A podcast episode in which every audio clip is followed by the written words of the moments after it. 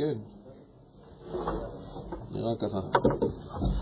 שלום, ערב טוב לכולם. שלום. מה השם? עמית. פה, איתי פה, זה פה, זה פה. פה. אוקיי, אז שלום, אני חדש. עמית, היית רואה איזה שיעור היית כמה פעמים. אז לי קוראים שמואל, אבל אני לא אומר את זה לכם, אני אומר את זה בשביל המצלמה, בשביל השיעור. אה, אנחנו בסביבת השיעורים אה, סוגיות באמונה, והיום אנחנו בשיעור בודד. הרבה, שיעור, הרבה סדרות מתחילים שיעור בודד. לא, אבל זה יתחיל להסתיים היום. בשאלה אה, למה לומדים גמרא. אני מציע, אגב, לכולם, זאת אומרת איתי ועמית, אם אתם רוצים להצטרף לקבוצה הכי נחשבת שיש, קבוצת וואטסאפ, וגם להציע נושאים לשיעורים האלה, חוץ מנושאים של זה, לדוגמה זה היה נושא שמישהו בחר, לא אגיד מי, לא יודע אפילו מי יושב פה, האמת שאני לא זוכר מי הציע את הנושא הזה, אבל uh, מישהו הציע את הנושא הזה, בקיצור מוזמנים להציע שאלות. Um, אנחנו היום י"ב באדר א', כן, ואנחנו אומרים על למה לומדים גמרא. אז לפני שאני אגיד לכם מה אני יודע למה לומדים גמרא, אני רוצה לשמוע אתכם. למה אתם חושבים שלומדים גמרא? מה אתם יודעים? למה אתם חושבים? מה אתם מרגישים? מסורת. מסורת. מסורת. יש כזה מחזנה. מסורת, נכון. הבנה של החשיבה... רגע, מה הכוונה, כשאתה אומר מסורת, מסורת כאלה, יש מסורת ללמוד, או הכוונה ללמוד גמרא זה ללמוד את המסורת? כאילו? זה להתחבר לאבות אבותינו, אפשר לקרוא לזה. אתה אומר, יש פה אפשרות להתחבר לאבות אבותינו, יפה, מצוין, לקחתי. השאלה היא למה לומדים גמרא, מה אתם יודעים בנושא? בסוף אני אגיד את המשפט הקבוע הטוב, אז בשביל מה אני פה? אני פשוט יכול ללכת, אני כבר יודעים הכל. אני כבר אומר את זה עכשיו. אה, חכה שאני אגיד את המשפט הזה רשמית, עכשיו זה היה כאילו חימום כזה. יפה, מצוין, איתי, מתחברים למסורות של הזה.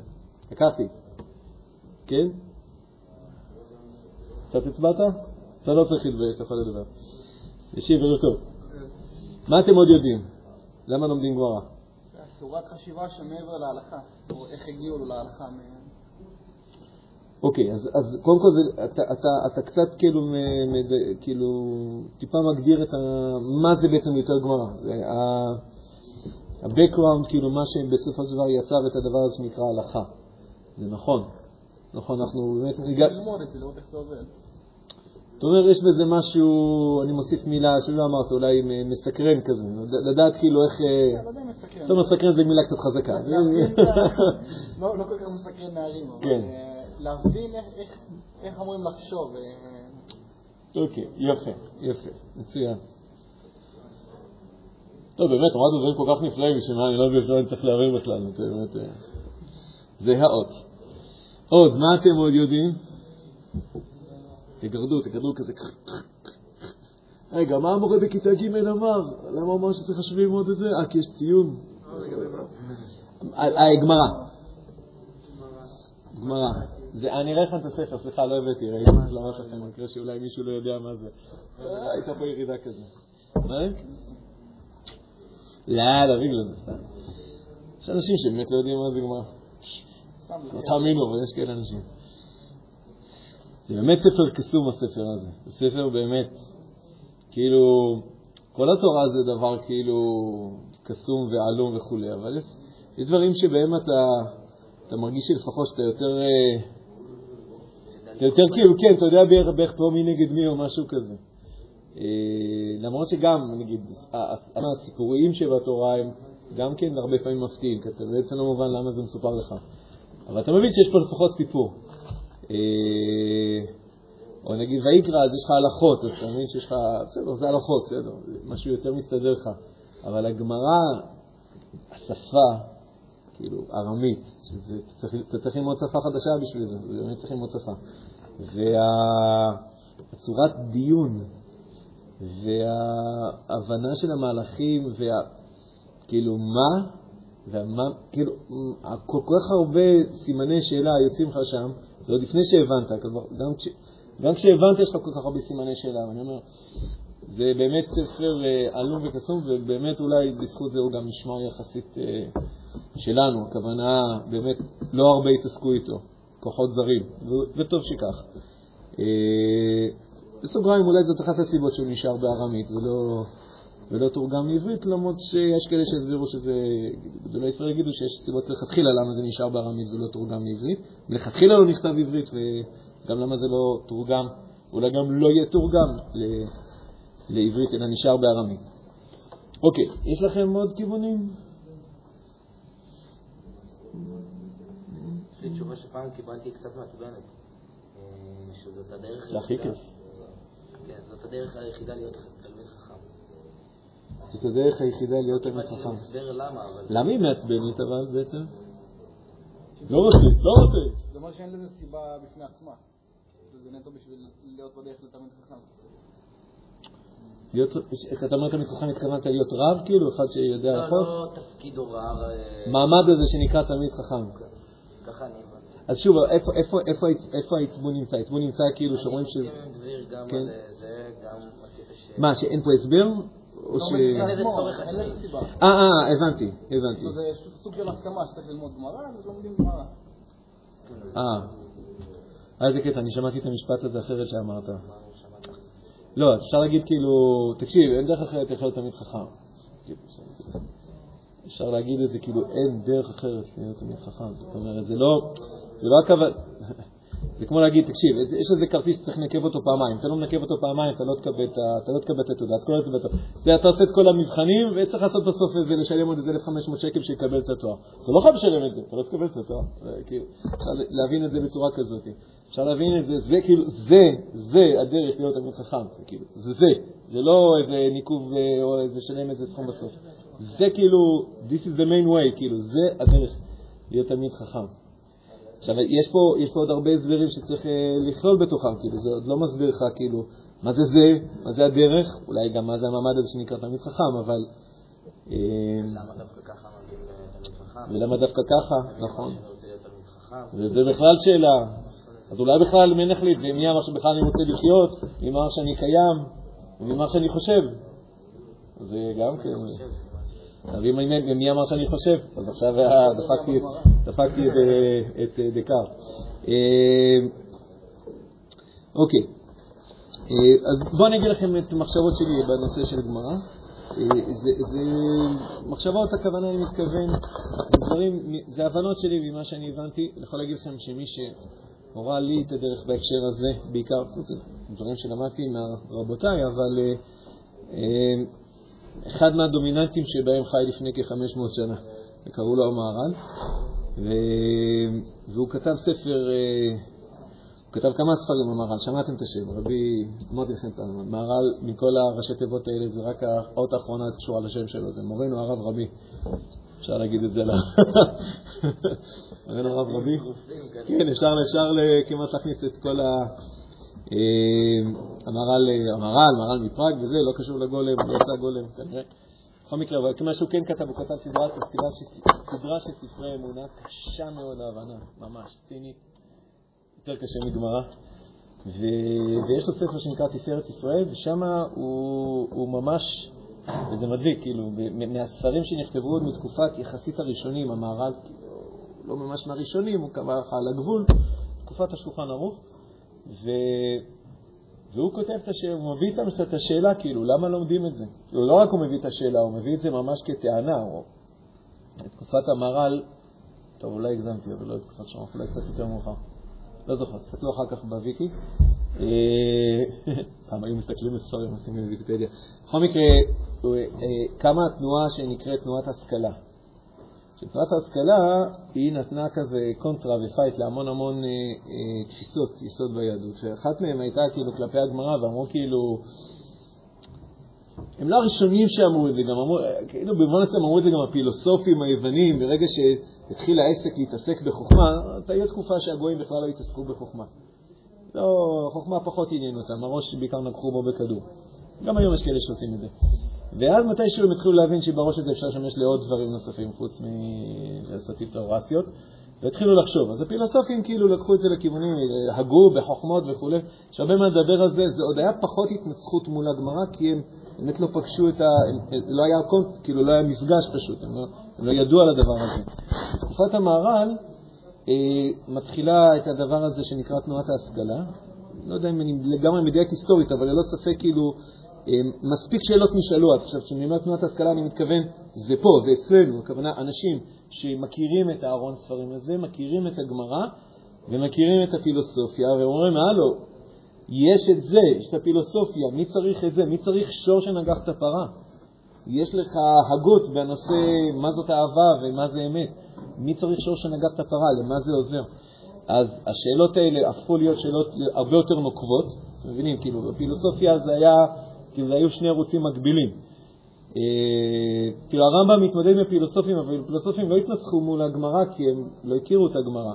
ובתקופת המהר"ל יש התנצחות חזיתית, כאילו, באים קולות וטוענים כאילו כלפי מי צריך את הדבר הזה. קיצור, אני למדתי הרבה מהספרים במהר"ל, ספציפית מספר שנקרא אה, אה, תפארת ישראל. אז אה, אתם מוזמנים אחר כך להסתכל. תשברו גם אתם את השיניים, לא רק שאני אשבור את השיניים. הפרקים הראשונים, א', ב', ג', ד', ה', ו', ז', ח'. אה? זה בכללי הלימוד תורה. כן, אבל גם ספציפית את השאלה הזאת, מי צריך את שור שנגח את הפרה, הוא שואל אותה שם. הוא לא שואל את זה ככה כמו ערסי, כמו שאני שאלתי את זה עכשיו, סליחה מכל הערסים שצופים כרגע, אבל, אה, אבל, הוא כן, אבל הוא כן שואל את השאלה, הוא כן מביא את הדוגמה הזאת. הוא כאילו אומר, אה, אומר קיצור, בלשונה המהר"לית הקשה מאוד וכו', הוא אומר, לכאורה יש דברים הרבה יותר משמעותיים, הרבה יותר חשובים, הרבה יותר שעושים הבדל מאשר ללמוד על שור שנגח את הפרה, כאילו, who cares, כאילו, למה זה משנה? ואם תגיד שאתה צריך לדעת את זה כי למקרה שהשור יגח את הפרה שלך, או, שה, או, שה, או שהפרה שלך או שהשור שלך, אז זה בסדר, נו, זה לא, זה לא, זה לא קורה.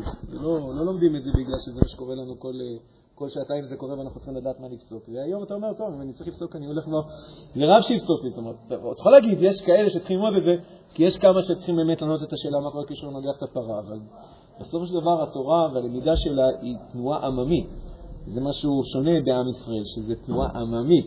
הכוונה, הציפייה היא, התרבות היא, שכולם לומדים את זה. על זה כמובן נשאלת השאלה, למה כולם צריכים ללמוד ולמה ספציפית את זה.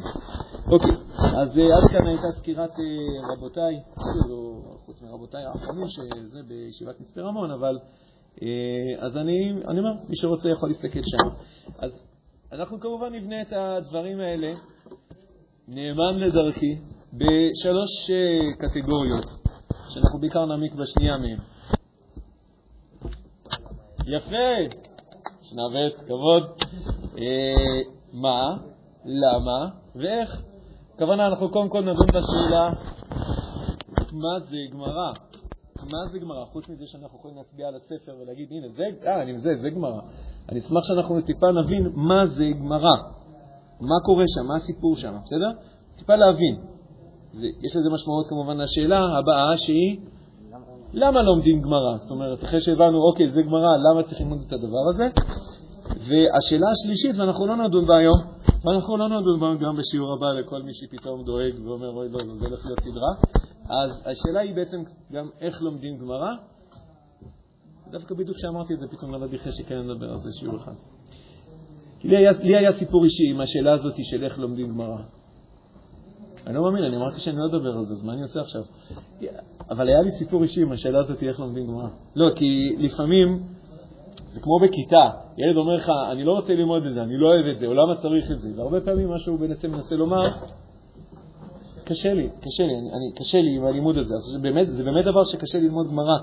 אבל לפעמים זה קשה בגלל שאתה לא יודע רמית, לפעמים זה קשה בגלל שבאמת כאילו, וואלה, זה דורש כאילו לתת את הראש שלך בשביל להבין את הדבר הזה. אמרתי, זה לא ספר שאתה פותח אותו כאילו בין, ב-30 שניות שיש לך, אלא אם כן אתה חיים קניאבסקי, אז אתה פותח את זה ב-30 שניות. אבל רוב האנשים, בטוח למי שמתחיל בגמרא, זה לא 30 שניות, זה 30 דקות, זה 30 שעות, זה לשבור את הראש יום אחרי יום אחרי יום, רק כדי להבין את ה... קוראים לזה צורתא דשמטא, רק להבין מה קורה פה. לפני שאתה נכנס לעומקים ומבין, אז בעצם הגמרא גמרא וכו'. אבל לי היה סיפור אישי עם הדבר הזה. נתחיל בזה פה, אבל זה כי זה סיפור. אז אני אתחיל דווקא בנקודה של איך זה היה סיפור אישי עם גמרא. ידעתי ללמוד גמרא יחסית מגיל אה, צעיר, לא באתי מבית חרדי, אבל באתי מבית כזה, במובן מסוים יש לי מה שנקרא פועלי אגודת ישראל, זאת אומרת, כיפה סרוגה, אבל המון יראת שמאי כזאת פשוטה, לא, לא מכיר את הרב קוק ולא שום דבר, קיצור. דווקא גמרא לא כל כך הייתה נוכחת באווירה של הבית, אבל די מהר כאילו הגעתי קצת ללימוד גמרא, ו... וידעתי ללמוד גמרא יחסית עוד בגיל יותר צעיר, ידעתי, זה לא אומר שכל כך עשיתי את זה, אבל ידעתי. זאת אומרת, לא, הדלת של איך ללמוד היא לא הייתה כל כך קשה לי. בסדר? אחר כך בישיבה התיכונית עשיתי את זה בהליכה בלי קושי, אבל בסדר, עשיתי את זה כי עושים את זה, כי יש בגרות וכו' וכו'. זה לא כל כך היה, זה לא היה אישו, זה לא היה מעניין. עושים כי יש בגרות ונגמר הסיפור. ואז הגעתי לישיבה גבוהה, הגעתי אז לישיבה דימונה. ואז אתה מגלה שזה כאילו, וואלה, זה, זה, זה חלק ניכר בסדר היום שלך, זה, זה גמרא. אה, אז בהתחלה, אתה יודע, נתונים, בהתחלה למדתי, למדתי אמונה, ולמדתי אה, ספרי נביא, פתאום ככה השלמתי כל מיני דברים וגיליתי כל מיני ספרים שאמונם לא הכרתי אותם. אה, ומתישהו, אוקיי, הגעתי לגמרא והתחלתי לחזור אליה שוב. ולמדתי תקופה מסוימת, ואז בשנה ב', אפרופו שנבי, אז בשנה ב' היה לי שם, התחלתי לחוות יותר ויותר קושי ענק, ענק, ענק בלמידת גמרא שלי. אמ, מה זה? פרקטית? כאילו לא הצלחת להבין? נפשית, נפשית, לא פרקטית. כן, ממש. פשוט לא, לא, לא... איך תיארתי את זה אז לאחד הרבנים? אני הרגשתי שכל פעם שאני פותח ספר, אני כאילו נכנס לתוך סבך שסוגר עליי, סוגר עליי, סוגר עליי, סוגר עליי, ואני כאילו... למה אני מזכיר את זה? עוד שנייה אני אגיד לכם מה היה בסוף, היה כאילו ההתגלות שקרתה אז. אה, היא לא קרתה אז, היא קרתה בערך שנה אחר כך. אבל אה, לפעמים שאלת האיך היא כן משפיעה על שאלת הלמה, ואנחנו עוד שנייה נחזור למה בכלל, כן, אבל לפעמים צריך לשים לב, אני אומר, לפעמים אנחנו צריכים להיות ישרים, לפעמים האיך הוא מאוד, מפ... אה, אה, האיך הופך להיות שאלת למה. כאילו, כל כך קשה לי שאני אומר, אוף, אז למה צריך ללמוד את זה? אני לא אומר כי, כי, כדי להתחמק משאלת הלמה, צריך לדבר על שאלת הלמה, רק לפעמים צריך לשים לב, אני שם את זה על השולחן, שצריך לבדוק שאם הקושי, באחוזים גבוהים שלו לפחות, לא נמצא בשאלת האיך.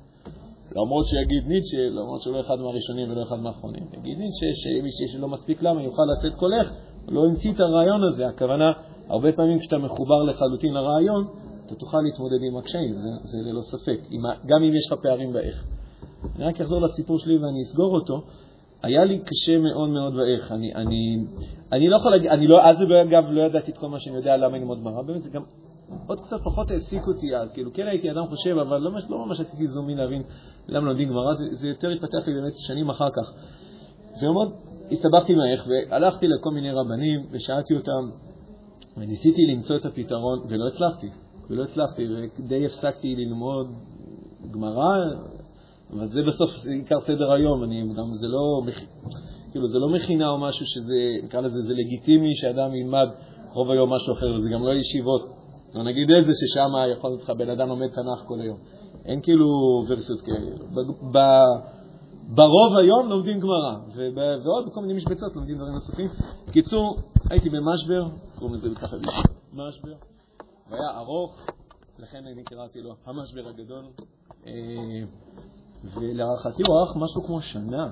אני לא יודע איך שרדתי שנה, באמת. היום כאילו אנשים חותכים אחרי, אחרי שעתיים, אחרי יומיים, כאילו, מה אחרי שנה. איכשהו, לא יודע, שרדתי שנה, ו... ואני זוכר את ההתגלות שהייתה, באמת הייתה התגלות, כאילו, בלי אורות ואפקטים וכו', אבל פתאום צצה לי תובנה, ממש מהשמיים שלחו לי, והבנתי מה הקושי שלי באיך, נזכיר את זה באיך ללמוד גמרא. והקושי שלי היה באיך, אני אגיד לכם את זה בסוף אולי? כאילו לשמור על המתח כזה? אה? אנחנו לא נקשיב כל השיעור. מה, כי כל הזמן תחשבו מה היה התשובה על האיך? לפעמים זה הורס. אוקיי, התשובה שלי הייתה באיך, הייתה שאני אדם מאוד חושב. אני אדם שמאוד חשוב לו להבין. והצורה שבה למדתי את הגמרא, לכן אני מדבר על האיך, הצורה שבה למדתי את הגמרא הייתה מאוד שטחית. מה שנקרא אה, בקיאות. בקיאות. אני לא כך הכרתי את המושג בין בקיאות לעיון, זאת אומרת, הכרתי את המילים, אבל מה, מה, מה ידעתי? מה זה עיון ומה זה בקיאות? עיון זה עם תוספות ובקיאות, זה רק רש"י. זה כמובן שזו לא הגדרה נכונה, זה בכלל לא הגדרה, לא, אין שום קשר. אין שום קשר בין המושג עיון ובקיאות לבין עם תוספות או בלי תוספות. בקיאות זה פשוט להבין מה כתוב. ואדם יכול ללמוד עם תוספות ועם עשרה ראשונים ואחרונים, והוא פשוט ילמד רק מה כתוב. כתוב ככה, הוא שאל ככה, והוא ענה ככה, והוא שאל אותו ככה, והוא ענה ככה. אז אתה יכול עכשיו, אתה מכיר את השיטות, אתה יכול לעשות איזשהו סדר ביניהם, אולי באיזשהו נקצוץ, יעשה לך שם איזה קושייה כזאת, אתה יכול לעשות איזה דבר תורה כזה בשבת. זה בקיאות.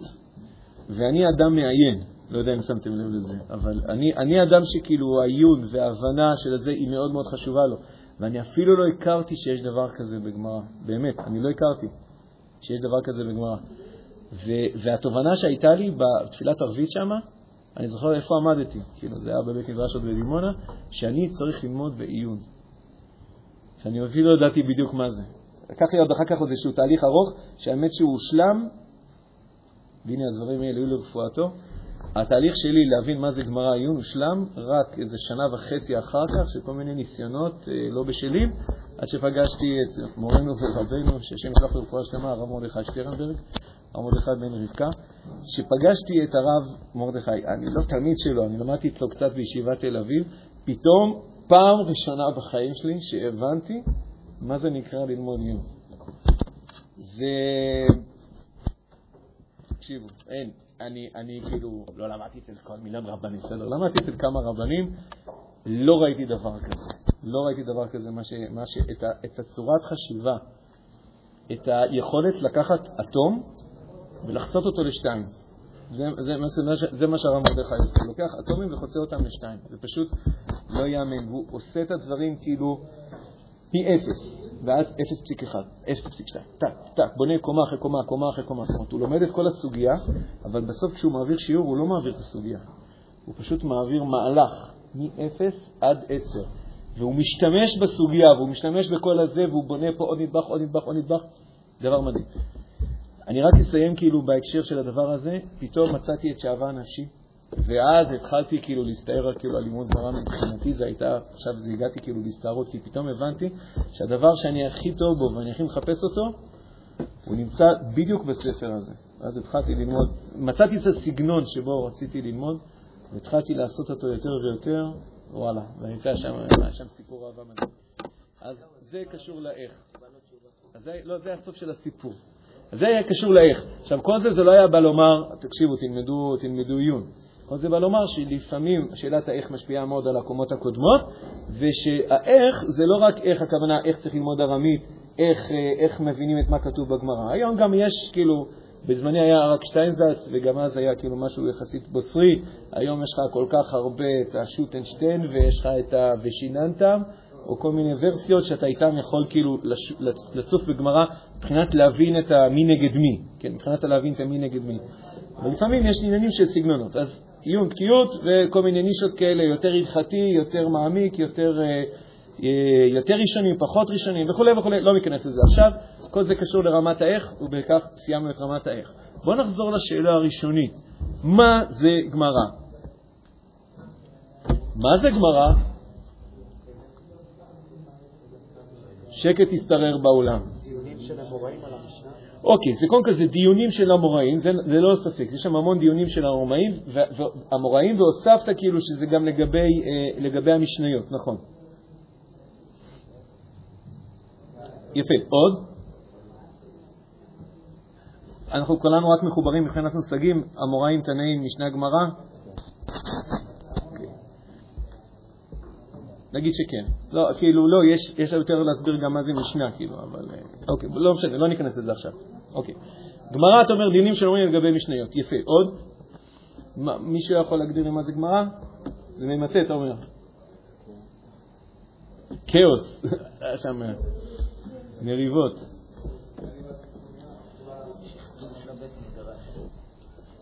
אוקיי, יש פה באמת סוג של אה, אה, שכתוב, תמלול כאילו של דברים שנאמרו שם בבית מדרש, הוא הקשה, הוא ענה לו, אה, פתאום הוא חוזר בו, כאילו ממש אה, זה מעניין, כאילו אפשר היה כאילו לדלג על כמה שלבים, ולא לא מדלגים דווקא, רוצים להביא לך, הוא אמר, הוא אמר לו ככה, הוא אמר, וואלה, אתה צודק, לא ידעתי את זה, מה אתה כותב את כל הדברים האלה? ווואלה, כתבו את כל הדברים האלה, וכמובן, לא כתבו כל דבר שנאמר, כתבו כל מה שכתבו, כתבו בגלל שזה סופר חשוב לכתוב אותו.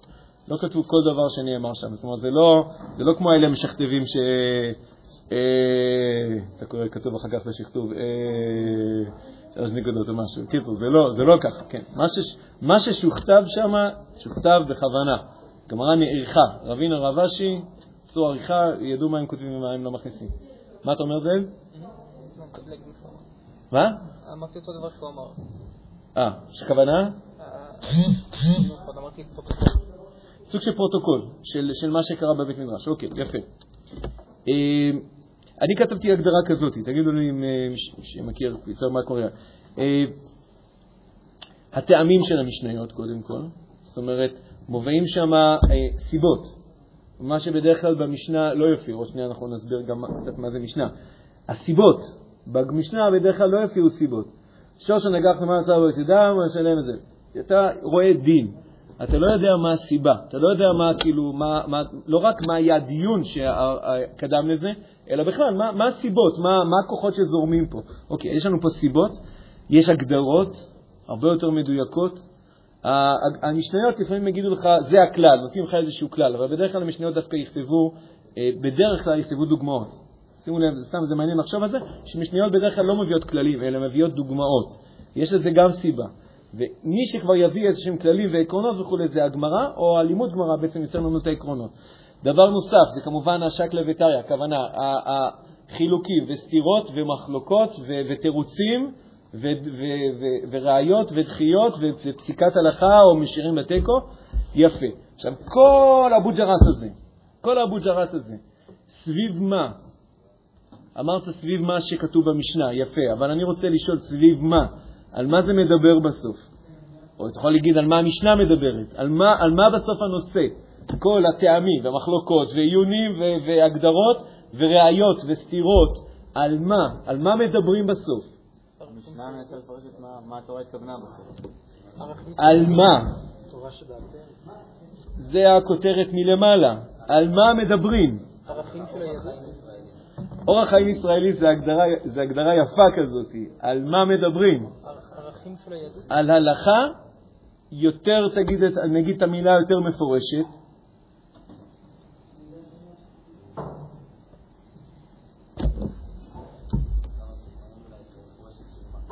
מהלכה.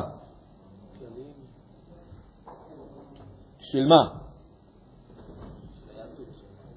של מה ביהדות?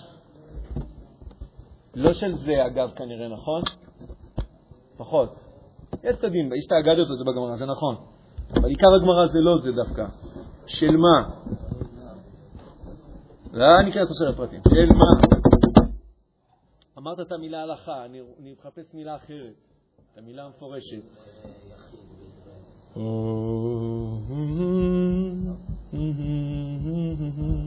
על מה מדברים?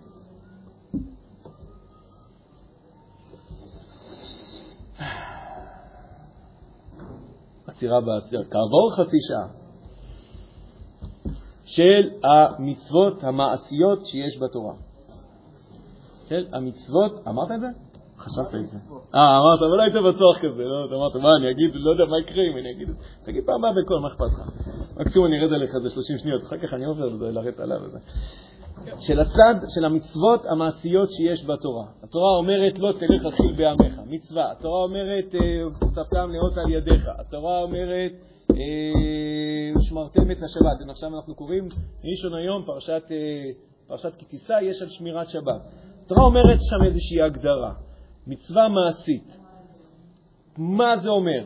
מה הפירוט של המצווה המעשית הזאת? מה ההגדרות שלה? פה כתוב עליה ככה ובמקום אחר כתוב עליה לגבי אחרת וכו' וכו'. המון המון המון המון התעסקות סביב החלק הזה של המצוות המעשיות שיש בתורה.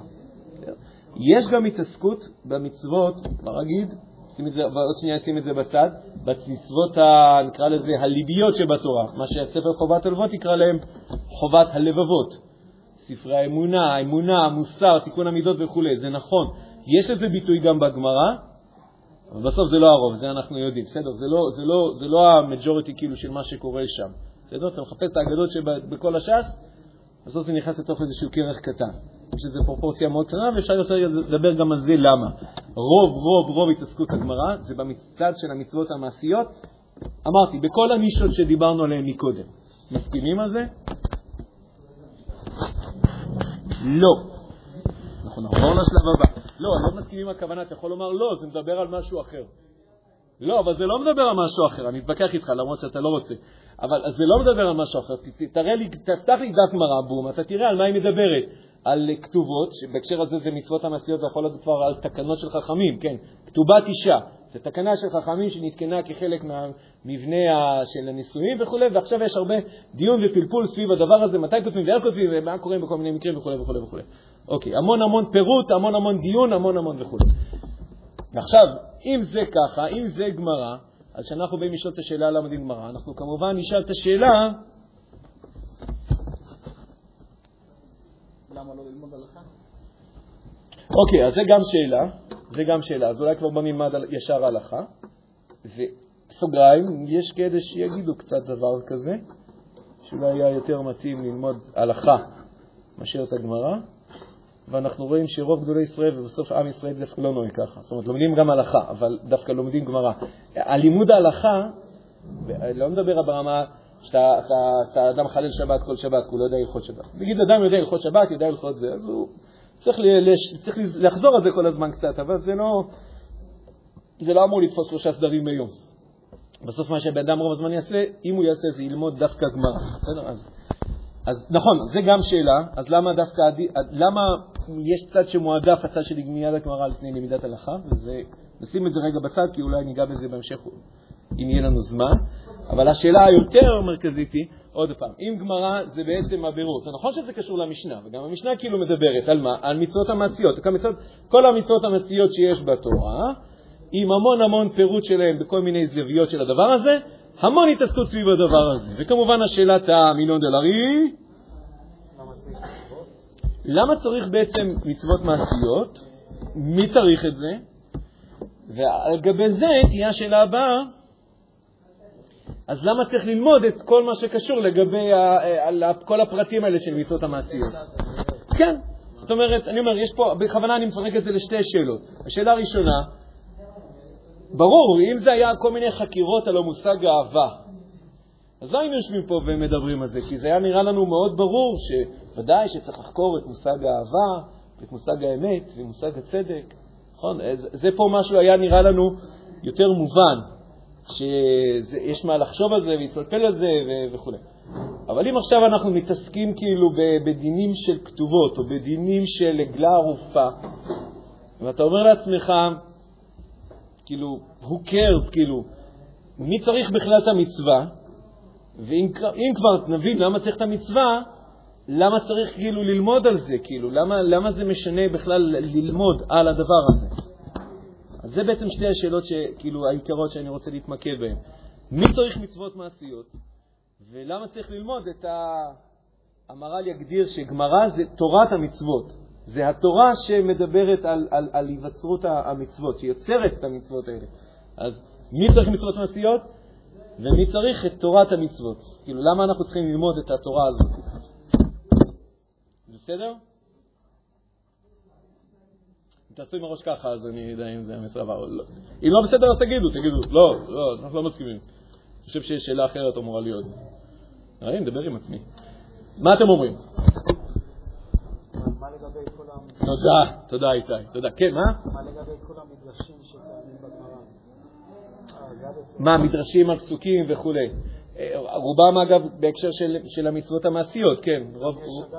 אז זהו, יש חלקים של אגדתות. אמרתי, בסוף, אם תנפה, אתה יודע שהספרים של העין היה של הרב קוק, הם נכתבו על פי ספר שנקרא עין יעקב. מה זה עין יעקב?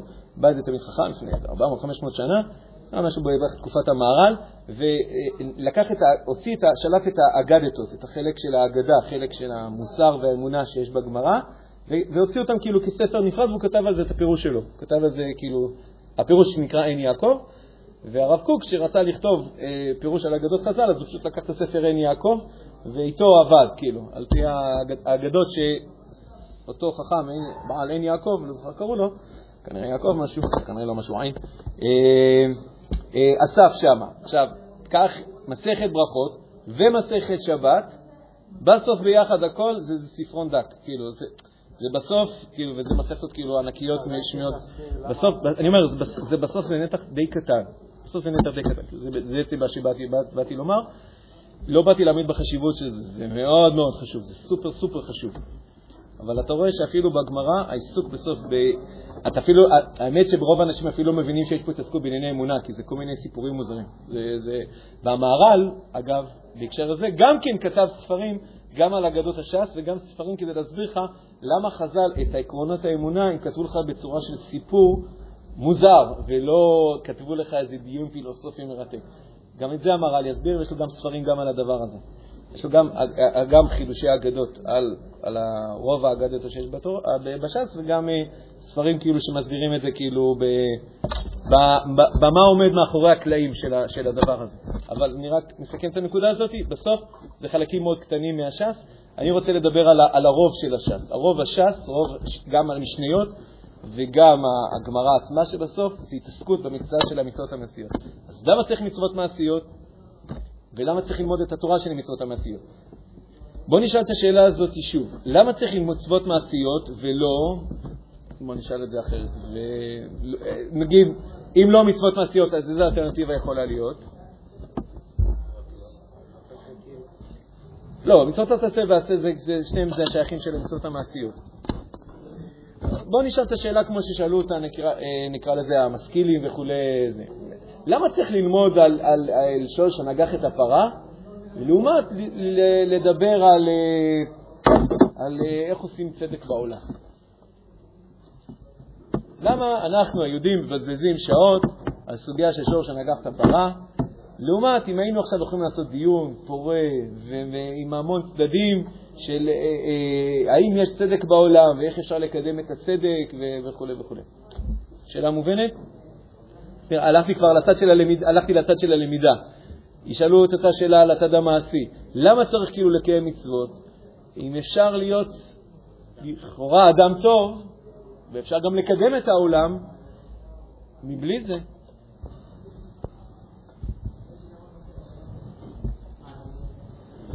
טוב, אתם בטח יודעים את התשובה לזה, לא?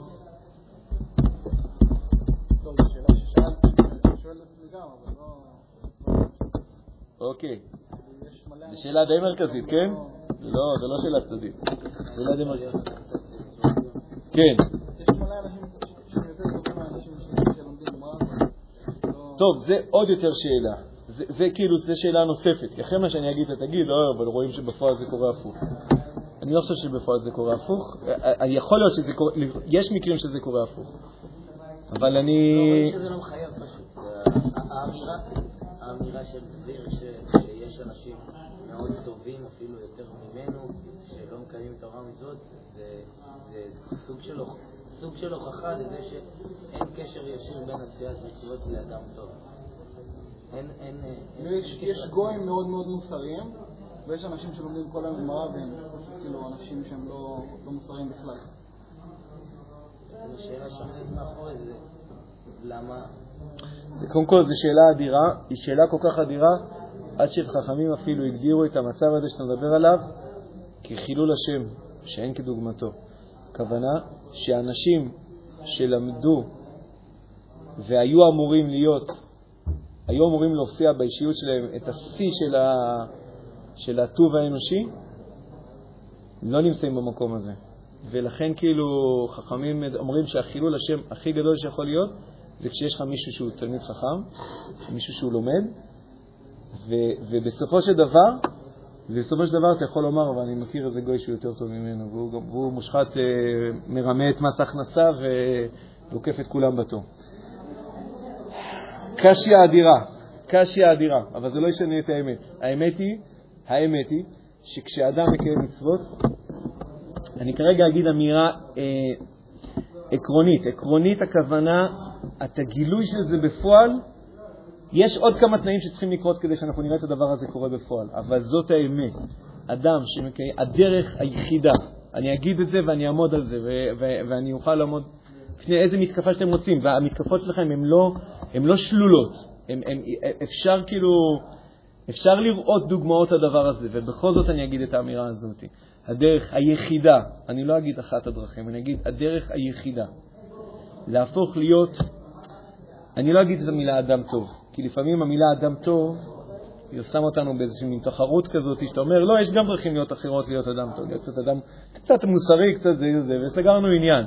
לא להיות אדם טוב, להיות אדם סופר טוב, להיות אדם מדהים, להיות אדם, יגיד המהר"ל, אלוקי, להביא את עצמך לשם ולהביא את כל העולם לשם, הדרך היחידה לעשות את הדבר הזה, קודם כל יגיד המהר"ל, זה על ידי תורה, כאילו אתה צריך משהו מהשמיים בשביל לעשות את הדבר הזה, אנחנו לא יכולים לעשות את זה בעצמנו, שזה עוד דיון בפני עצמו, לא נפתח אותו כרגע. ודבר שני יגיד המהר"ל, זה חייב לקרות דרך מצווה מעשית. הרבה מצוות מעשיות אתה צריך. יש פה איזשהו תהליך, עכשיו אני... בפני עצמו, במובן מסוים כן, אבל זה בסופו של דבר מה שעומד, אני, אני אומר, משתף אותך שוב אצלי, זה מה שעומד אצלי מול העיניים כשאני פותח דף גמרא. אני לא אגיד לך שכל פעם שאני פותח אני אומר את הלשם ייחוד הזה, אבל כשאתה שואל אותי, אם אתה שואל אותי, במקרה שאלת אותי, לא רציתי להסביר שזה אתה שאלת אותי, מי שישאל כאילו אותי, למה אני לומד גמרא? אני לומד גמרא כי אני יודע שהספר הזה, כלומר, קודם כל, הפעולות האלה, שהן נראות פעולות כל כך כאילו מאיפה הבאת את זה? לשים קופסאות שחורות על הראש ולהתנדנד ולהגיד כל מיני מילים ולעשות, לקחת, אה, להפריש תרומות ומעשרות? מאיפה הבאת את זה?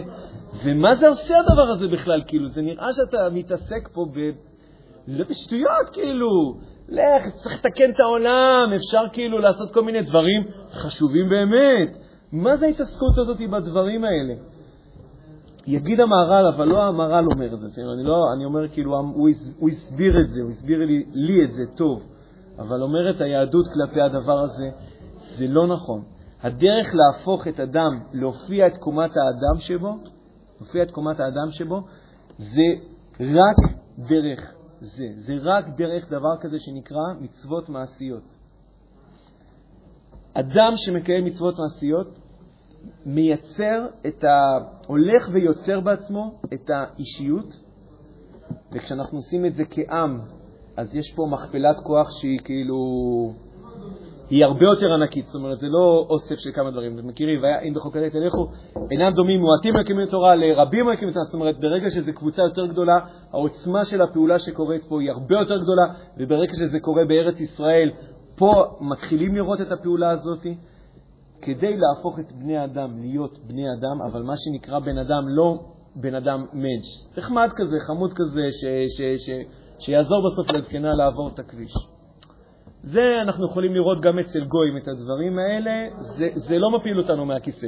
דמה בן נתינה כיבד את ההורים שלו בצורה שחכמים אמרו, וואלה, אתה יכול ללמוד ממנו מה זה כיבוד הורים. אבל בסוף מצוות כיבוד הורים ומצוות uh, הפרשת תרומת ומצוות, כל המצוות האלה, ושאדם מתעסק, אדם עושה אותם, ועכשיו אנחנו נדבר, כשאדם לומד אותם, זה עושה פעולה שאין שום דבר אחר בעולם שיכול לעשות את הפעולה הזאת. יגיד את זה המהר"ל, אני אגיד את זה בלשון המהר"ל, אני אגיד את זה בלשון המסילת ישרים. לבן אדם יש נפש מדהימה, יש נפש עם כוחות אדירים, עם רצונות מטורפים, עם טוב לב שאנחנו לא מכירים את הדברים האלה. מדי פעם אנחנו פוגשים אנשים טובים במיוחד ואנחנו אומרים, וואו, איזה דמויות מופת אלה. זה פוטנציאל שגנוז ברמה עקרונית בכל אחד ואחד מאיתנו. והסיבה שאנחנו לא רואים את הדבר הזה, זה בגלל שאנחנו סגורים, נעולים, מלאי מלאי מלאי מלאי קליפות שמסתירות את הדבר הזה. הדרך להופיע את הנפש האנושית זה רק על ידי המצוות מעשיות, ומכפלת כוח קורית כשאנחנו לומדים את התורה של המצוות המעשיות. שזה כאילו, עוד שנייה אני אגיד את הבונוס, מה קורה כשאתה לא רק מקיים, אלא אתה לומד את התורה שמייצרת את המצוות המעשיות. יש בזה מכפלת כוח שהיא לא קיימת דווקא בעובדה שאתה מקיים את המצווה.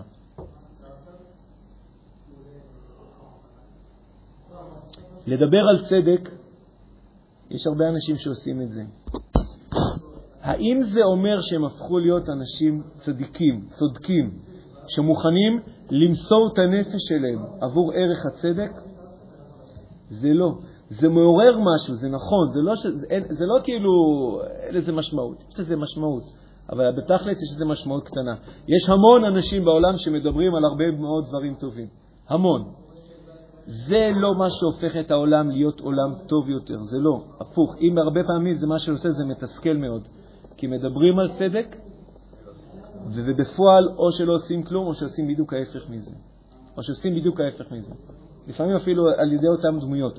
וזה לא שהם, וזה אפילו לא תמיד בגלל שהם, אה, אה, כן, מרמים מישהו, כאילו עובדים על מישהו, מספרים, כן, אני, כל כך חשוב לי צדק, ובסוף כאילו, ואתה יודע בעצמך, אלא אתה באמת רוצה להיות, אתה רוצה צדק בעולם. אבל בסוף כשאתה תעמוד בתור למכולת, אתה לא תעמוד בזה, אתה לא תעמוד בזה, אתה, אתה כאילו, אתה תדחוף שם, אם אתה תוכל אתה תסתנן. אם אתה תוכל באיזשהו מקום לרמות את מס הכנסה בלי שאף אחד ידע, וואלה, אתה כנראה, אתה בסוף, אד, אדם יעשה את זה. והוא בטוח, הוא לא ימסור את הנפש על הערך הזה, זה ודאי ודאי שלא. כדי להפוך אנשים להיות שהם לא רק מדברים על צדק, לא רק מדברים על גבורה, לא רק מדברים על שלום. מדברים על שלום, כמה יכולים לדבר על שלום? אלא אנשים שהם חיים שלום ומוכנים למסור את הנפש כדי לעשות שלום במציאות, בשביל זה חייבים מצוות מעשיות. אתה צודק שיש פה מערכה ענקית שצריך לפתוח אותה כאילו סביב, ה, סביב המושג הזה, וצריך יותר לפתח את זה ויותר להסביר את זה. אני כרגע אבל טוען טענה. זאת לא אחת הדרכים, זאת הדרך היחידה להשיג את הדבר הזה. מעבר לשאלה אם אנחנו מבינים את זה, לא מבינים את זה, מסכימים לא מסכימים את זה, אבל זה פתאום נותן איזה אור אחר לשור שנגח את הפרה, כי אתה, אתה פתאום מבין ששור שנגח את הפרה בין אם אתה בקיום של זה ובין אם בלמידה של זה, עוד שנייה ניתן גם את, ה, את, ה, את הבונוסים שקורה כשאתה לומד על זה, זה, זה לא פחות מזה שיש לך שני אנשים, אחד מדבר על איך אה, להביא צדק לעולם והשני אומר שור שנגח את הפרה. אתה אומר, וואלה, בהתחלה חשבתי שזה שלמד שור נגח את הפרה זה היה קוקומוקו, עכשיו אתה אומר, וואלה, זה גם, זה, זה יפה, זה יפה, זה גם יפה, וואלה, אתה יודע מה, בסדר, שכנעת אותי, זה גם יפה.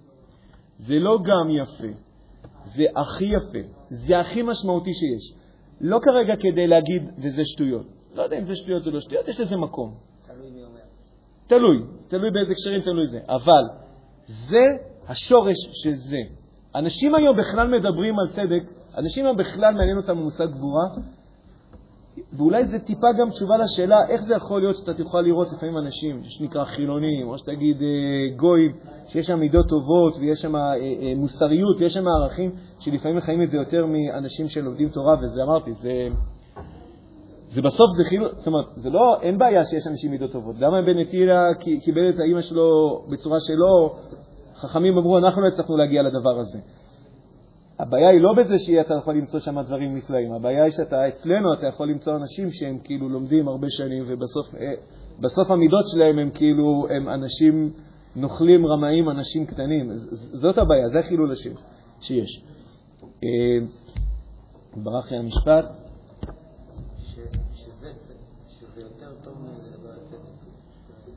אה, כן.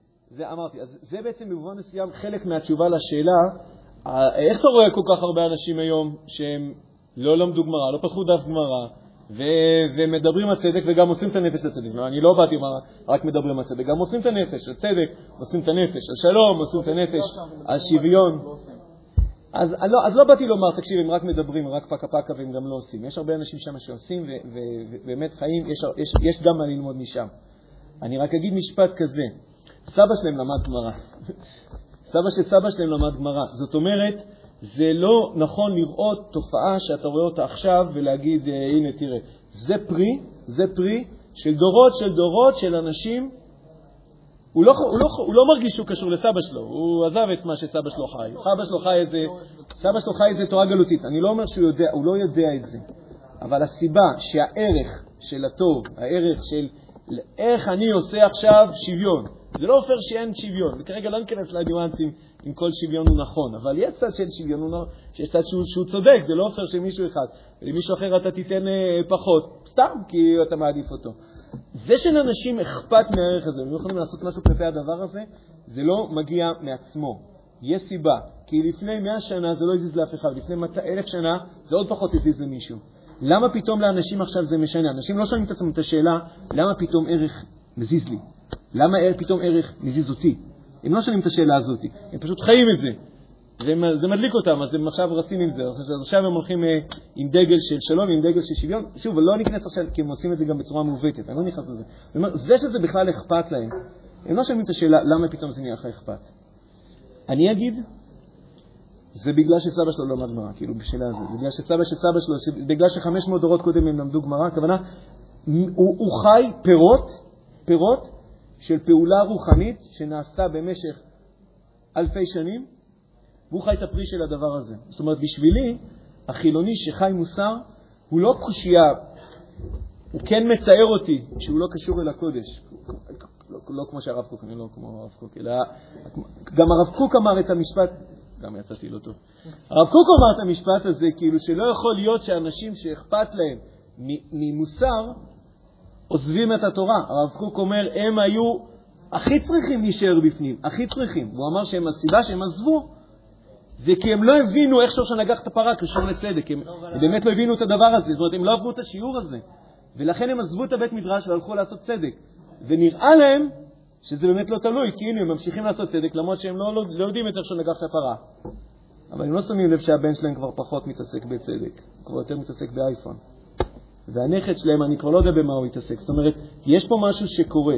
זאת אומרת, צריך לשים לב לדבר הזה. אני לא אומר כאילו ננה בננה. אני אומר, והסיבה שלאנשים אכפת מערכים היום היא תולדה של עבודה רוחנית שעשו כאילו בדורות קודמים, וזה לא קשיא, אלא זה, אם כבר, זה, אם כבר אולי במובן מסוים זה רק מצער, כי זה, כי זה ילך וייבול, כל זמן שזה לא קשור ל... ל... נקרא לזה? לבית מדרש, למחצב שמייצר את, ה, את, ה, את הפעולה הרוחנית על נפשות בני האדם. אני, אני רק אסכם אולי במשפט, כי אני, יש פה הרבה נקודות שלא נגעתי בהן. כאילו, לא נגעתי למה ללמוד תורה של מצוות, כי לפי מה שאמרתי, בעצם אולי עיקר הפעולה צריכה ללכת להתעסק במצוות מעשיות. למה ללמוד גמרא זה, זה עושה את הדבר הזה? יש יתרונות בעובדה שאתה לומד את הגמרא. לא באתי לומר את המשפט, ולא מקיים את המצוות המעשיות. כאילו, זה, בסוף צריך להגיע למצוות מעשיות, אבל יש יתרון גדול מאוד בעובדה שאתה לומד את התורה של המצוות עוד יותר מאשר הקיום של המצוות. אם אדם לומד את התורה של המצוות ולא מקיים את המצוות, זה משהו עקום. אבל בסוף לקיים את המצוות המעשיות, אתה לא יכול כל הזמן. אתה לא, אתה, אתה, אתה לא יכול לקיים מצוות של כהנים, אפילו ברמה הטכנית. אתה לא יכול לקיים מצוות של תלויות בארץ, אתה לא בארץ. אתה לא יכול להקריב קורבנות עכשיו כשאין לך, קורבנות, כשאין לך בית מקדש. אז כאילו המון המון מצוות מעשיות, הן פה אמורות לפעול משהו, אבל אי אפשר לעשות אותן. פתאום פה יש איזה טריק. זה לא טריק, זה משהו מדהים. התורה של המצוות, כתוב בזה בהרבה מקומות, אתם בטח מכירים מדרשים כאלה, בזמן שאין קורבנות, אז מה תעשו? אז תגידו את הפסוקים, תגידו, תלמדו את תורת הקורבנות, ומענה עלי עליכם כאילו הקרבתם את הקורבנות. זאת אומרת, העובדה שאתה עכשיו יכול ללמוד את התורה של הדבר הזה, במובן מסוים, זה כאילו עשית את הדבר הזה. אז תחשבו, המצוות, גם צריך את כל. כל, כל מצווה פועלת איזושהי פעולה מסוימת. כל פעולה זה איזשהו בורג, איזושהי חתיכה בתוך כאילו מערכת שהולכת ומופיעה נפש אנושית. אם יש לך רק מצוות מכיוון אחד, זה מפתח כיוון אחד בנפש, והכיוונים האחרים הולכים ומוזנחים, כי צריך את כל המצוות. אבל מה תעשה? אתה בחוץ לארץ, אבל מה תעשה? אתה לא כהן. אבל מה תעשה? אתה, אתה... זה בכלל משהו שלא קורה בכלל. אה, אה, חכמים אומרים על זה, על, על, על, על בן צורר ומורה. לא היה ולא נברא, זה, זה, זה לא קורה בכלל, לא קרה עדיין. אולי זה אפילו לא יכול לקרות באיזה מפסים שיקרה בן צורר ומורה, אבל אנחנו צריכים את בן צורר ומורה. לא כי אנחנו צריכים בן צורר ומורה, אלא אנחנו צריכים מצווה מעשית כזאת, שהיא מייצרת עוד איזשהו משהו בתוך הקומפלקס הזה שמייצר אנשים גדולים, ענקיים. מה הפתרון? לומדים על בן צורר ומורה. הלמידה על בן צורר ומורה זה כאילו אנחנו מקיימים את בן צורר ומורה. בלי שאנחנו צריכים אף אחד שלא, שימרוד בהורים שלו ויהיה חצוף ו, וכמעט ירצח אנשים. נכון? אתה יכול ללמוד את התורה של הדבר הזה, וזה כאילו אתה עכשיו כאילו מופיע את הדבר הזה ש, שאותה מצווה עכשיו הייתה מופיעה במציאות. וברגע שיש לך את התורה של הדברים, אתה לא מוגבל. אתה, גם כשאתה בחוץ לארץ, גם כשאתה לא כהן, גם כשאתה זה, גם כשאתה לא בכלל בתנאים שאתה יכול לקיים את המצווה הזאת. אדם, עכשיו מצוות שביעית, שנה, שנת שמיטה, אבל מה, מה אתה עושה בשנה הבאה? שנה הבאה אין שנת שמיטה. כאילו, יש את הפירוש של שנת שמיטה, מה אתה עושה בעוד שנתיים? אין שנת שמיטה. איך מצוות שמיטה יכולה להופיע בעוד ארבע שנים? לומדים מסכת שביעית. איך אפשר כאילו, איך אפשר כאילו אדם נמצא עכשיו תקוע בתוך הבית שלו, שבוע, יש לו אה, מאומת, קורונה. לא יכול לעשות שום דבר. לא יכול לפעול טוב במציאות, זהו, הוא תקוע, הוא לא יכול לקיים שום מצווה מעשית. לא יכול לקיים שום מצווה מעשית. מה נשאר לו? נשאר לו הכל, כי את תורת המצוות המעשיות הוא תמיד יכול לפגוש אותה כל הזמן. היא כל הזמן זמינה לו, בכל זמן, בכל שעה, בכל זווית, בכל... זאת אומרת, הדבר הכי עוצמתי שקיים בעולם, הכי משפיע על המציאות, הכי משנה את המציאות, זה מצוות מעשיות, ותורת המצוות המעשיות היא בעצם הסופר אה, אה, אה, עוצמה של, ה, של הדבר הזה שהמצוות המעשיות עושות. בין אם הבנו עד הסוף או לא הבנו, לא אומר את זה כלפיכם, אני אומר את זה גם כלפי עצמי. בין אם אנחנו, לא יודע, משהו מסתדר לנו, אני רק רוצה אבל ש... להבין את, את, את הקונספט, כאילו פה. הקונספט במובן הזה שמי שלומד שור שנגח את הפרה, ואגב, אני לא אומר שכל מי שנוגע את הפרה יודע את מה שאני אומר עכשיו, אבל אני אומר, אפשר לראות בזה שמי שלומד, שלומד עכשיו שור שנוגח את הפרה, מהמון בחינות, הוא עושה את המעשה הכי אידיאליסטי שיש בעולם. הוא עושה את תיקון העולם, תיקון העולם זה נשמע טוב, אה? כולם רוצים לתקן את העולם. הוא עושה את תיקון העולם הכי משמעותי, הכי רציני, הכי מהפכני, הכי קבוע. הכי קבוע. זה לא משהו שלעולם ייסוג. כל התקדמות פה היא נצחית. היא לא, אף פעם לא נסוגה אחור. כשאנחנו בני אדם עושים כל מיני דברים, אז אנחנו יכולים לעשות משהו, ועוד כמה שנים הכל יכול ללכת לפח ולא יישאר כלום. כל התקדמות אלוקית של המציאות היא נצחית, היא לעולם לא חוזרת אחורה. יכולה אולי להיעצר, להתעכב, אבל היא תמיד מתקדמת קדימה. כל התקדמות. נסכם. וואי, כמה לא אמרתי. מה זה גמרא? הגמרא זה התעסקות ענקית סביב הדבר הזה שנקרא מצוות מעשיות. למה צריך מצוות מעשיות? למה צריך תורת מצוות מעשיות? למה אנחנו צריכים ללמוד את הדבר הזה? מצוות מעשיות זה מה שמגלה את עוצמות הטוב שיש באדם. זה הדבר היחיד שמגלה את עוצמות הטוב שיש באדם. למה צריך ללמוד את התורה של זה? כשאתה לומד את תורת המצוות המעשיות, אתה בעצם מסוגל לפעול את הפעולה שמצוות עושות בכל זמן, בכל עת, בכל שעה, בכל הזדמנות, בכל זווית שלא תהיה. אתה יכול לכסות את כל תרי"ג מצוות מכל הכיוונים שלהם ולפעול את הפעולה הכי גדולה שיש. גמרא מייצרת אנשים טובים.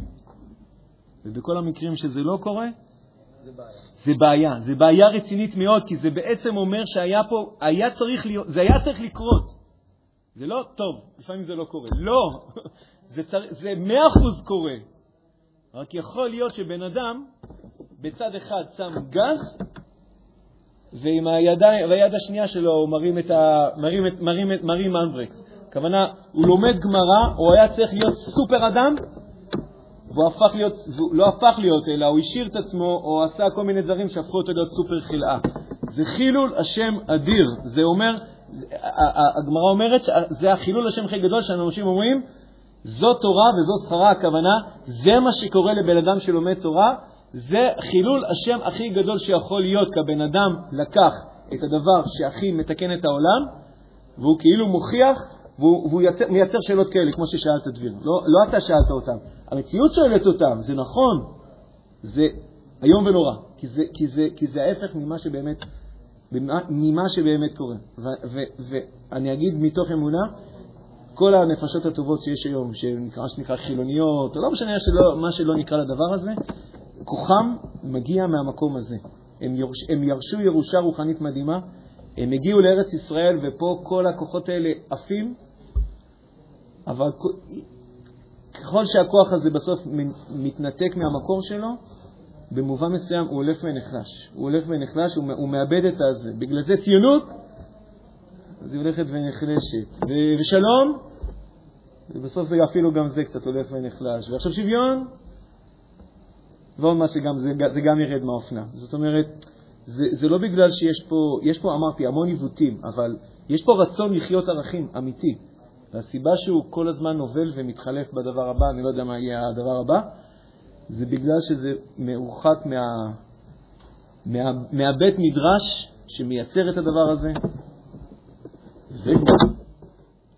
עד כאן הקפה א'. שמחה, לילה טוב.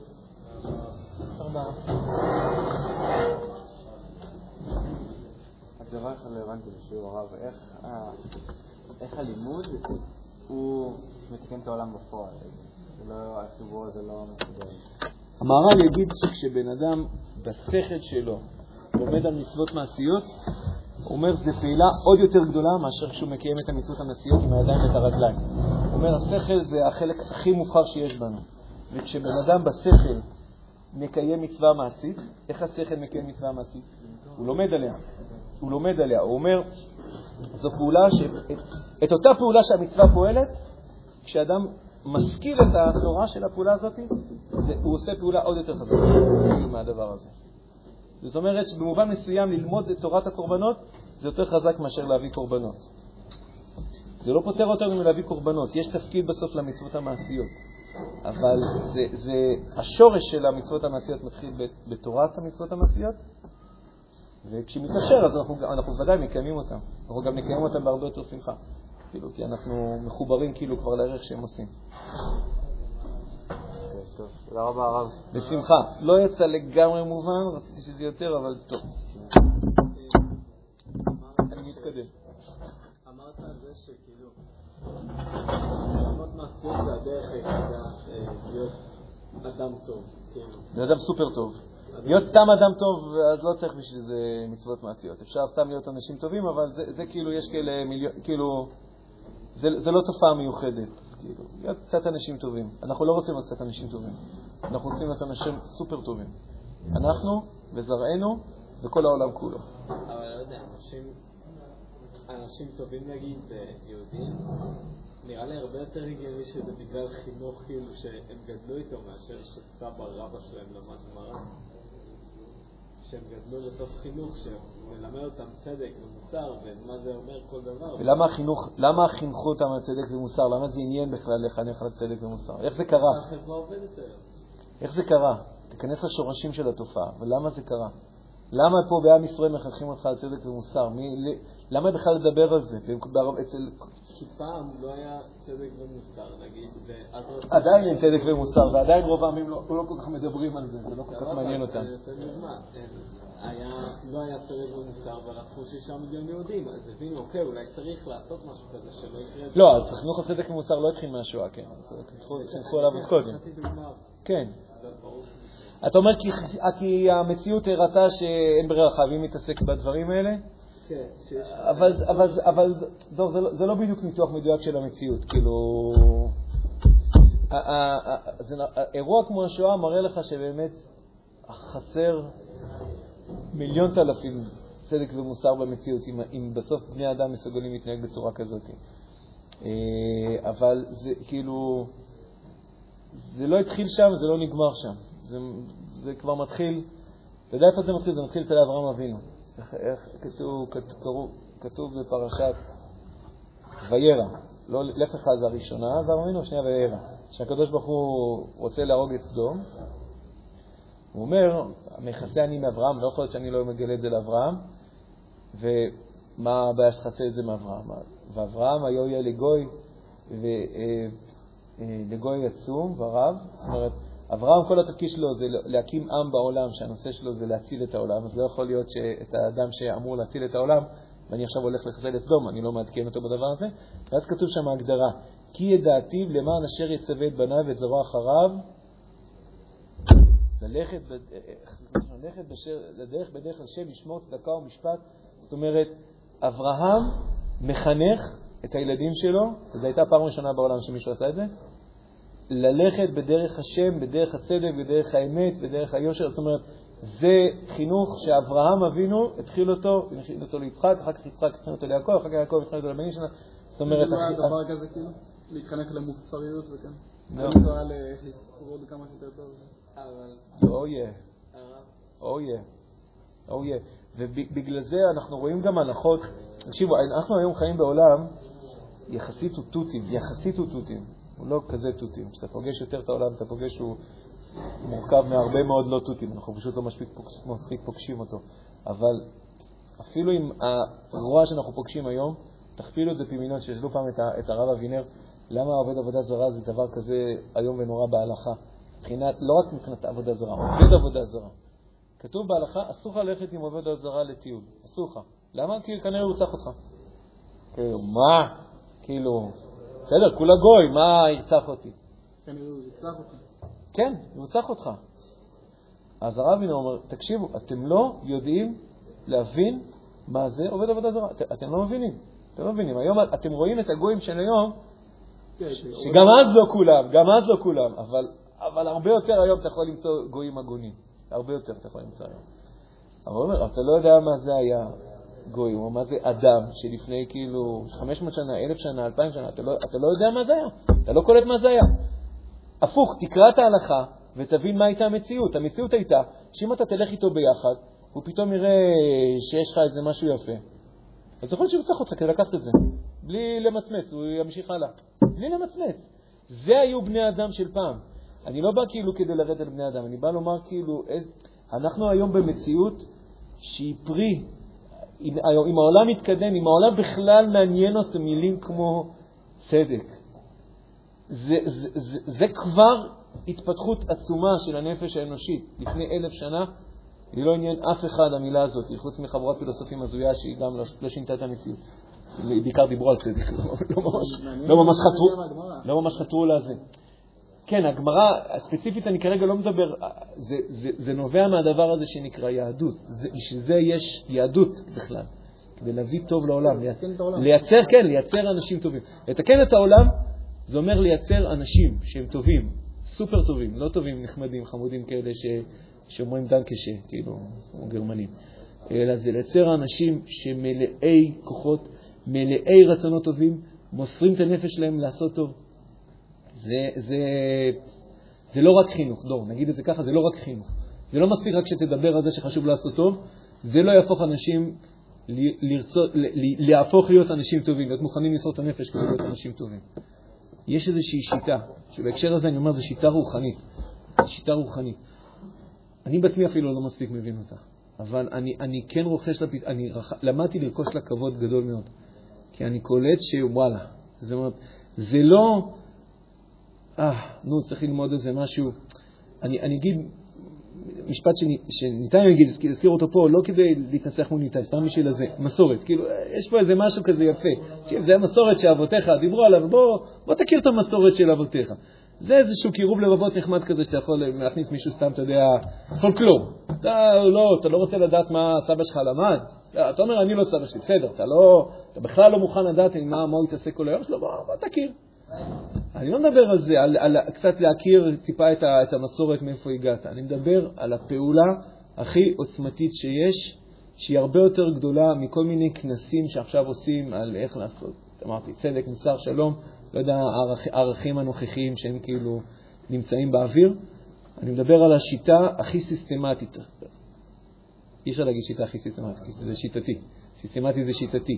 השיטה שמייצרת אנשים טובים, שמייצרת חברה טובה, שמייצרת עם שמסור לטוב, רק לנו יש את הסחורה הזאת. רק לנו יש את הסחורה הזאת, ולתורת המצוות יש תפקיד מפתח. בסדר? אז אמרתי, אני לא תליתי את הכל בגמרא, אמרתי את זה מבחינת כאילו, דיברנו עכשיו על גמרא. לתורת המצוות, למידה של התורה ששייכת לקיום המצוות, יש תפקיד מפתח בתוך הדבר הזה. במובן מסוים, עוד יותר מרכזי, עוד קודם לקיום המצוות. חכמים דנו בגמרא מה יותר עדיף, גדול תלמוד או גדול מעשה, ללמוד או לעשות. ומכריעים, אתה מכיר? גדול תלמוד שמביא לידי מעשה. שמביא, כן, אני לא זוכר בדיוק את הלשון.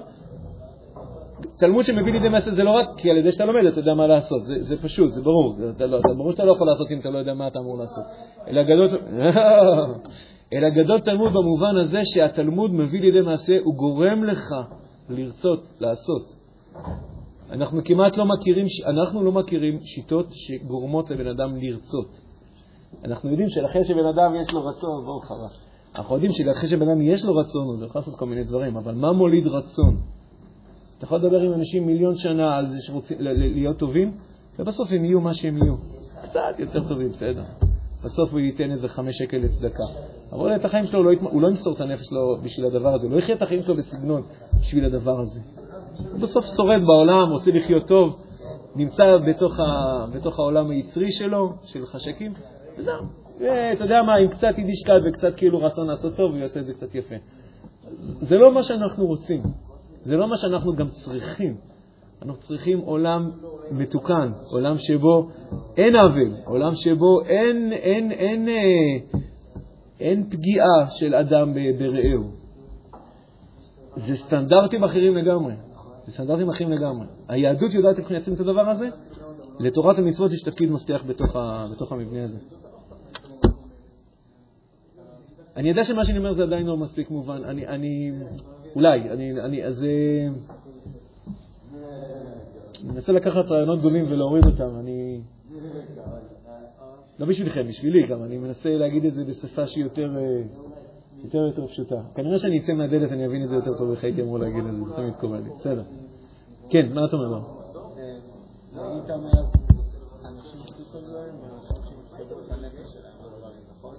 כן. אבל אתה יכול לראות מלא חילונים שהולכים לצבא ליחידות קרביות, וגם את הנפש שלהם. נכון. אין להם שום קשר לתורה אז אמרתי על זה, אני אגיד על זה כרגע אמירה אחת, את מה שאמרתי מקודם לדביר.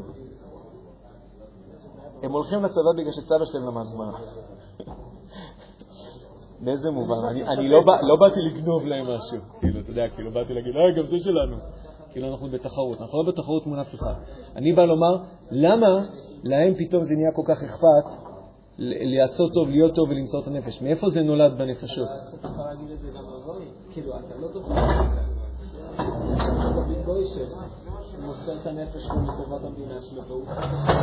אם יש בעולם, אם יש בעולם, יש קצת בעולם, איזה רצון לעשות טוב,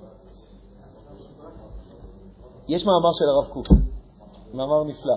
שאלו אותו, אה, עשו איזה מאמר על כל מיני דברים, אה, על כל מיני תורות נפלאות, לא, לא, לא, לא עיתון יהודי. ופנו אל הרב קוק כרב יהודי, וביקשו שהוא יכתוב מאמר באיזה צורה, באיזה צורה התורה תורמת לתרבות האנושית. באיזה צורה התורה תורמת לתרבות האנושית. עכשיו, אפשר היה לדמיין שכל מיני רבנים יגידו, מה, ודאי, התורה תורמת, תרומה גדולה בכלל, תורמת 1, 2, 3, 4. הרב קוק אומר, כאילו, מה? באיזה צורה התורה תורמת, מה התורה תורמת לתרבות האנושית? יש תרבות אנושית כי יש תורה, כי לפני שהייתה תורה בעולם, לא היה בכלל מושג כזה שנקרא תרבות אנושית. התרבות האנושית הייתה של רצח, הייתה של אונס, והייתה של, של, של, של אה, כל אחד ייקח כמה שהוא יכול. זה הייתה התרבות האנושית. הרב קוק אומר, אם יש היום תרבות אנושית, זה בגלל שיש לך תורה אלפיים שנה, שלושת אלפים שנה בעולם, שהלכה והופיעה יותר ויותר גם אנשים, גם על עם ישראל, וגם בהשפעה כאילו על, על, על, אה, על הגויים. זאת אומרת, מה שאני אומר, דור, זה צורת הסתכלות שונה על כל התופעות. אני לא אומר את זה עכשיו, אז תביא לי ראייה לפה, תביא לי ראייה לפה. זה, זה, הדברים הם מתחילים מתוך איזשהו... אה, מתוך איזשהו... אה, אה, אה, כשאתה מבין, כשאתה מאמין במה המשמעות של קשר של אדם עם אלוקים, במה המשמעות של, של יהדות, של תורה, פועלת במציאות, ומתוך זה אתה מתחיל להסתכל על המציאות, אתה פתאום, אתה מפענח את התופעות בצורה שונה, אפשר להביא לזה גם כאילו הוכחות במובן מסוים. הכוונה, זה נכון שיש אנשים חילונים שהולכים לצבא, אבל שמת לב שיש הרבה יותר דתיים שהולכים לצבא יותר ויותר? לא רק, אני, לא רק אתה שמת לב לזה, עוד הרבה אנשים אחרים שמו לב לדבר הזה. שהם פתאום קולטים ששתי שליש גולני זה דתיים, כאילו, מה קורה פה? וביחידות קרביות, אם פעם קיבוצניקים, מושבניקים זה היה ככה, כאילו, עירוניים ככה ודתיים זה ככה, וזה פתאום משהו בפרופורציות הולך ומשתנה. משהו הולך ומשתנה, לא במחזור גיוס אחד, יותר ויותר, יותר ויותר. יש שמרגישים איום מהדבר הזה ומנסים לעצור את הדבר הזה. אבל למה התופעה הזאת קורית? היא לא באה להוכיח אנחנו יותר טובים, זה לא בא בכלל להוכיח את הדבר הזה. זה בא להגיד שהתופעה הזאת, שאתה רואה אותה ואתה מתפעל ממנה, וגם אני מתפעל ממנה, שאומרת, וואנה, תראה, יש פה אנשים מוכנים למסור את הנפש, מוכנים לחיות בשביל, בשביל עם ישראל, וזה, איזה דבר מדהים זה. מה שהיהדות תגיד כלפי הדבר הזה, לדבר הזה יש שורש. יש שורש. וכשחיים סגנון חיים שמנותק מהשורש, יגיד הרב קוק, עוד לפני שזה קרה, עוד לפני שזה קרה, הוא כבר אמר, אתם תראו שזה ילך ויחלש. כי זה כמו לקחת עציץ ולהוציא אותו, לקחת עץ, להוציא אותו מהאדמה ולהגיד, הנה, אתה רואה, זה צומח גם ככה. כן, זה צומח, יש עוד איזושהי תנועה של צמיחה שקורית. אבל הוא כבר לא צריך, אבל אתה תראה שהוא יתחיל לבעול. אתה תראה שהוא יתחיל לבעול, זה יתחיל להתכחש. לא כי עכשיו אתה תגיד לו ננה בננה, אלא כי אתה בעצם רוצה לעזור לו מהר לשתות, שישתות עצמו מחדש באדמה שממנה הוא צמח. כאילו, המטרה היא בסופו של דבר, כאילו, שאנחנו כולנו נבין שכל תנועה טובה שיש בנפשות, חילוני, דתי, איפה שלא תראי, וגם כתנועות שקורות אצל גויים, היא נולדת אה, מה, מהפעולות הרוחניות שעם ישראל עושה. זו טענה בומבסטית מה שאני אומר עכשיו, אבל לא, לא אני טוען אותה, זאת אומרת, היהדות טוען אותה, הכוזרי אומר אותה, אמר אותה כבר לפני 900 שנה הוא כבר אמר אותה. הוא אמר, עם ישראל בעולם זה כמו לב באיברים.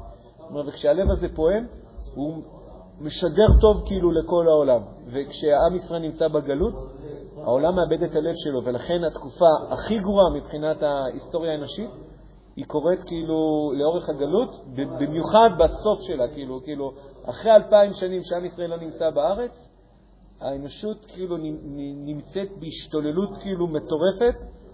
הרב קוק יגיד, הרצח שקרה, שאנשים רצחו אחד את השני במלחמות העולם, והוא לא ראה את השנייה, הוא ראה רק, רק את הראשונה, לא היה כדוגמתו בכל ההיסטוריה האנושית. זאת אומרת, תיקח את כל הגופות שנרמו בכל ההיסטוריה האנושית, מה שקרה במלחמת העולם הראשונה מכניס את הכול. והרב קוק יגיד, אתה יודע למה זה קורה? זה קורה בגלל שעם ישראל כבר אלפיים שנים לא בארץ ולא, ולא, ולא, ולא פועל את הפעולה הרוחנית שלו. ככה יגיד הרב, זאת אומרת, בהשקפה רוחנית, ככה הוא מבין את הדבר הזה. הסיבה שאנשים מוכנים לרצוח אחד את השני בלי למצמץ, תגיד, זו הייתה מלחמה, מה זה, נסביר את זה? זה לא הופך את זה ליותר טוב, זה, לא, זה רק נותן איזה מסגרת רשמית. עושים את זה בצורה, לא סתם רוצים אחד את השני, עושים את זה, עשו לזה טייטל. עשו לזה כותרת. הרב יגיד, זה קשור לעובדה שהפעולה הרוחנית שעם ישראל עושה לא קורית, ולכן המלחמת העולם הראשונה חייבת להוליד את התנועה של עם ישראל חוזר לארץ ומקים מדינה. ובהמון מובנים, אגב, זה באמת קרה. זאת אומרת, הצהרת בלפור היא נולדת כתוצאה במובן מסוים ממלחמת העולם הראשונה, הארץ עוברת מהטורקים לבריטים, ואז מגיע בלפור ואומר, הארץ הזאת צריכה להגיע ליהודים. יש הרבה דברים שדוחפים את התנועה הזאת, והרבה יהודים עולים לארץ וכו' וכו'. אני מרגיש שאני משפך עליך פה הרבה דברים, אני לא יודע אם זה, לזה התכוונת, אבל... בקיצור, uh, אני אומר, גם לתופעה הזאת של אידיאליסטיות שהיא מנותקת מתורה ומצוות, בשורש העמוק שלה היא נובעת מתוך תורה ומצוות, ואנחנו יכולים כן לראות מול העיניים, ואני אומר את זה לא כחכמולוג שלך עכשיו, אלא אני אמרתי, גם הרב קוק אמר את זה כבר אז, ככל שהיא תתרחק מהשורש שלה, היא תלך ותחלש. היא תלך ותחלש. והמשימה היא כמה שיותר מהר לשתול אותה, לשתול אותה בתוך הקרקע שממנה היא צומחת, ואז היא תצמח ותפרח. כשאנחנו סופרים את החיילים הדתיים בצבא, המטרה היא לא להוכיח שאנחנו יותר טובים מהחילונים. המטרה היא לטעון טענה ולהגיד, הטוב שאתה חי אותו, יש לו שורש. אם אתה מנתק את הטוב מהשורש שלו, הוא ילך ויחלש. בוא תחבר את הטוב אל השורש שלו ואתה תראה שהוא הולך ופורח. בשמחה. שמחה ממש. אני הבנתי עכשיו למה זה סוגיות באמונה. כן? כן. איזה יופי. בשמחה ממש.